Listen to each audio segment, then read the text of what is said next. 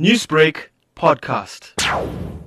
Viraag Hansrajh was a true gentleman, a person that always lent a ear to those who needed to be heard, support where support was needed, and a true friend when a friend was needed. Viraag, you will be sorely missed by all that loved you dearly and those that you loved dearly. Rest in peace. From Ashik.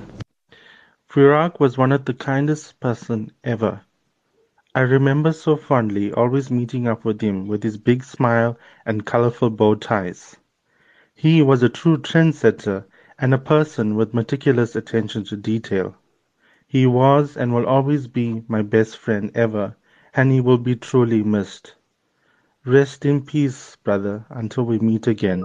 From Kovan Naicker. If I were to describe Viraag Hansrajh in a few words, it would be helpful, caring, and kind. Viraag had a heart of gold, and he was always looking to help others, myself included. Viraag had this energy about him. Whenever he entered a room, he had this energy that we all looked up to and we all tried to match. He was an inspiration to all of us, and he'll be missed dearly.